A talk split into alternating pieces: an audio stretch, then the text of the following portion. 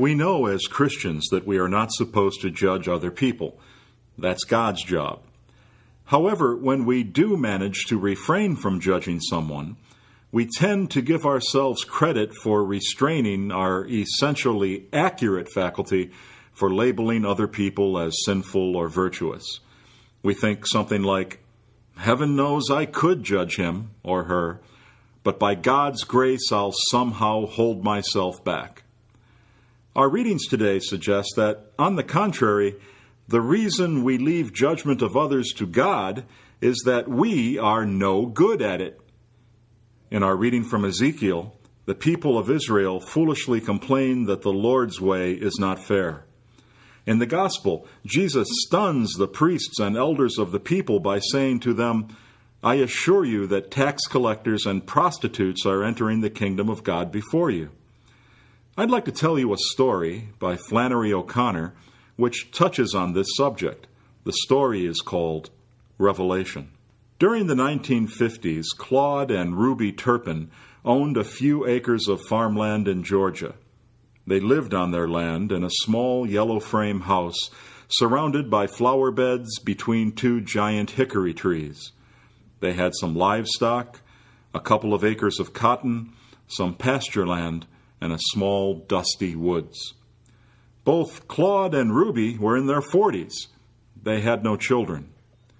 Claude Turpin was a sturdy, balding man, a bit shorter than his wife. Ruby Turpin was a large woman, a bit self conscious about her weight. She dressed neatly and had a ready smile. She was a respectable, hard working, church going woman.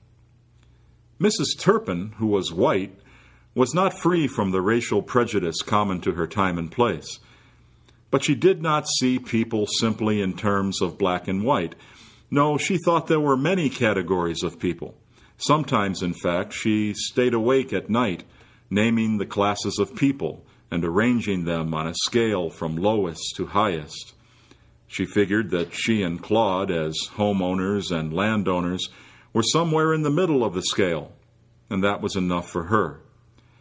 Her philosophy of life was to help out anyone who needed it, she was proud to be able to say that she never spared herself when she found someone in need, whether they were black or white. But she believed that there were certain people that you couldn't help. No matter how much you did for them, they would never amount to anything. She had a saying about such people. She would say, Help them you must, but help them you can't.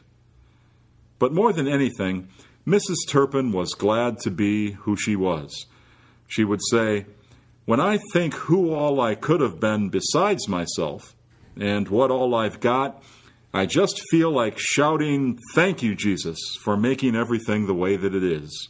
One day, everything seemed to go wrong for Mrs. Turpin. Claude had injured his leg, so she took him to town to have the doctor look at it. While she and Claude were sitting in the waiting room of the doctor's office, Mrs. Turpin chatted a while with a pleasant lady who had brought her college aged daughter to see the doctor. While she and the pleasant lady were having their conversation, Mrs. Turpin began to notice that the woman's daughter, whom Mrs. Turpin didn't even know, seemed to be scowling at her. As this continued, the young woman's mother became increasingly embarrassed by her daughter's behavior. Suddenly, for no apparent reason, the young woman threw the book she had been reading at Mrs. Turpin and called her a really ugly name. Mrs. Turpin went home with a nasty lump over her eye. She was confused by the young woman's actions. She couldn't imagine why anyone would say something so ugly about her. She began to suspect that God had been speaking through the young woman, and this thought made Mrs. Turpin very angry. That evening, Toward sunset, while she was tending to the livestock, Mrs. Turpin looked up and shouted at God, Why did you send me a message like that? Why me? There's no one around here, black or white, that I haven't given to. And I break my back every day working, and I do for the church. Mrs. Turpin stood staring a while, while the sun slipped behind the tree line. There was a purple streak in the sky. She saw the streak as a vast swinging bridge extending upward from the earth. and upon it a vast horde of souls were rumbling toward heaven.